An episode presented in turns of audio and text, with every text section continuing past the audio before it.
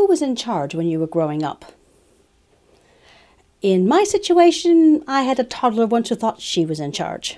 But in most situations, it's the parents. It can be a battle, though. I mean, how easy was it for your parents to get you to eat your broccoli? Just because something's good for you doesn't mean that we want to do it. This plays out in our relationship with God as well. Let's take a deeper look.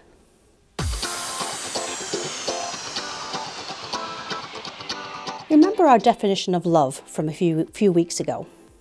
Love is saying or doing something in the best interest of another person regardless of the personal cost. We've talked about loving people with words and loving other people with our actions and loving God with our words and loving God with our actions. But what about the cost? You see, loving somebody costs us something. It costs us energy. It costs us money. It costs us emotional energy. It costs us sometimes our reputation.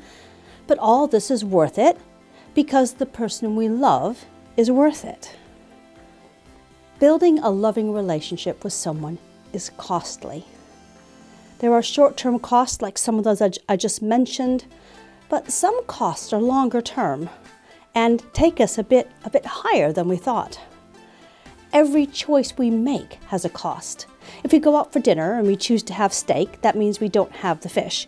If we have a long term partner then that means we have chosen to build our lives with that person and not with that person over there. There's, if we choose to have a relationship with God, it means that we don't let other things get in the way of that relationship and our love for Him. What are some of these costs? Well, one of them is our comfort. If you have a child who is playing football, it doesn't really matter that much. We go out in the rain, bundled up in our jackets with an umbrella against the weather, watching our child kick the football around the field. Because we love them.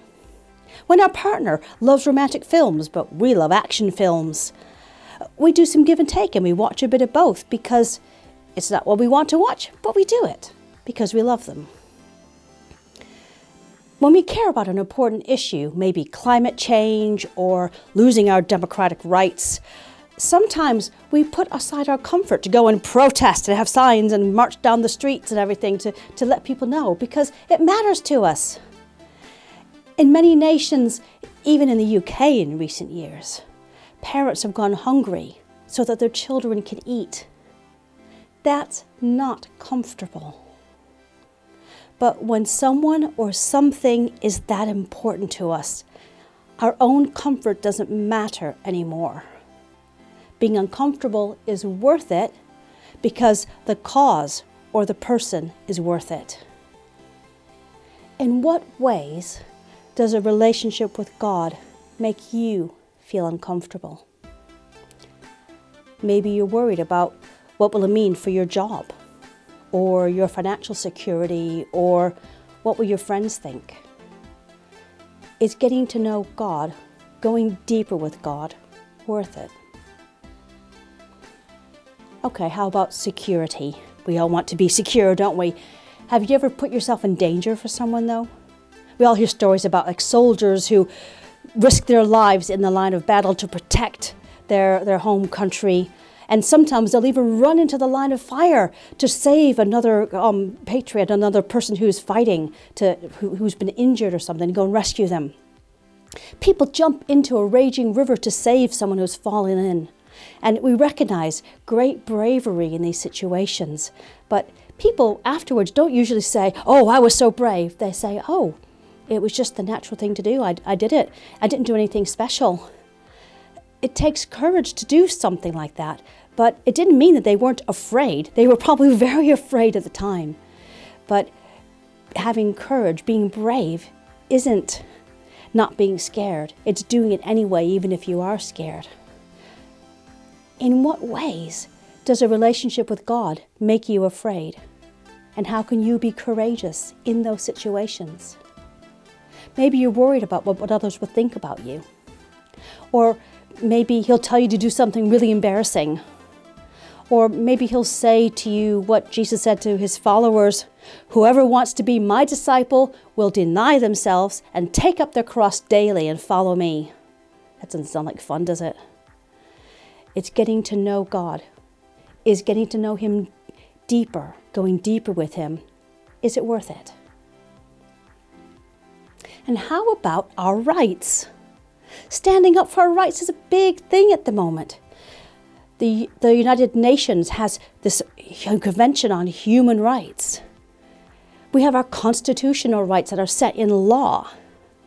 We want to have the right to choose our food, our clothes, the schools that our kids go to, what kind of medical care we can get, even choosing our government through elections. It's built into our Western culture. But sometimes we hear about situations where people don't stand up for their rights. We hear about, like Nelson Mandela, who gave up his own right for freedom and was imprisoned in order to obtain freedom for his people. In the Bible, um, the Apostle Paul was going along his way, and someone told him that if he went to Rome, that he would be put in prison. But he knew God wanted him to go to Rome, so he went anyway. And yes, he got put in prison, lost his freedom, lost his rights as a Roman citizen not to be in prison. But by doing that, he was able to tell people, not only the prisoners, but also the prison guards, and even up to the Roman emperor at the time, about Jesus. It was worth it to him to do that. In what ways might a relationship with God mean giving up some of your rights? It may mean, mean inviting someone into your home. Maybe you'll lose some privacy in, in that. It might mean losing some of our own choices in order to allow other people to have their choices. Maybe choices they've never been able to have.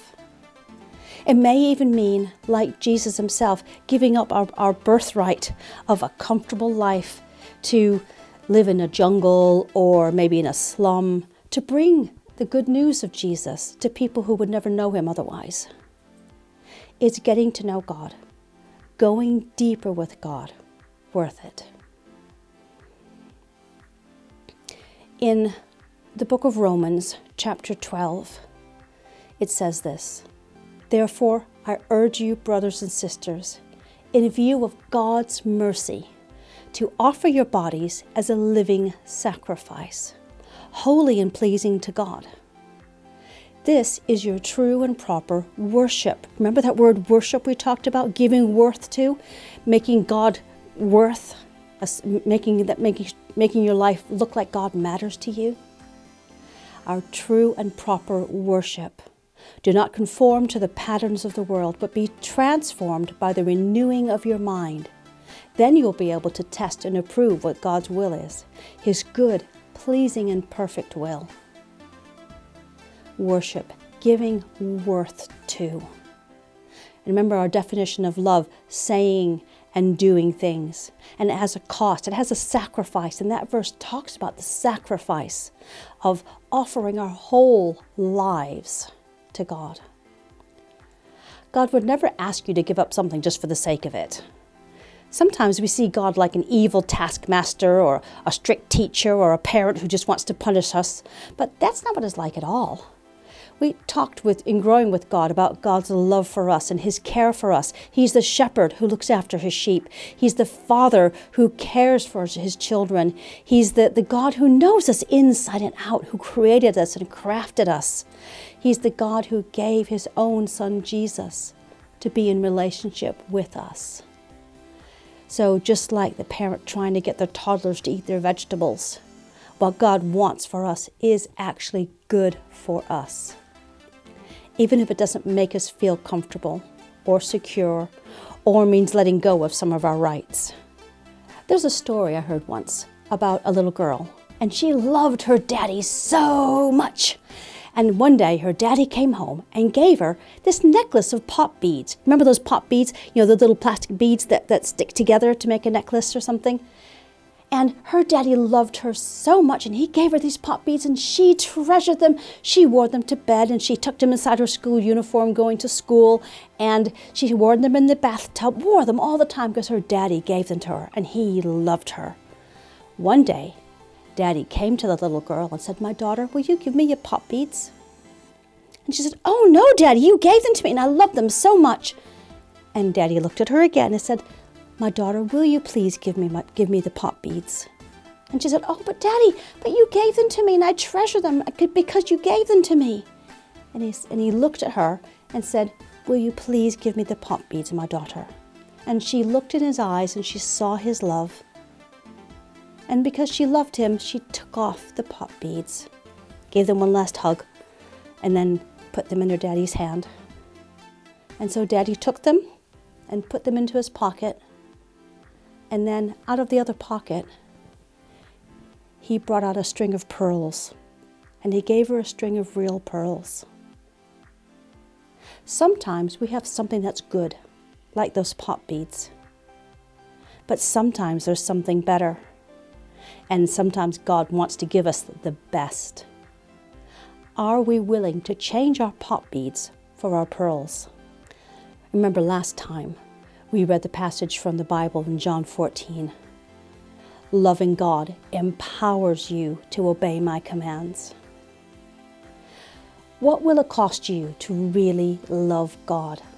Not just talking about loving Him, but to really love Him with your words and your actions.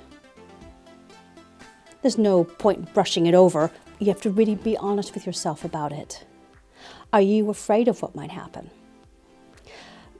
What comfort are you not willing to let go of? What security are you clinging to? What rights are you having trouble letting go of?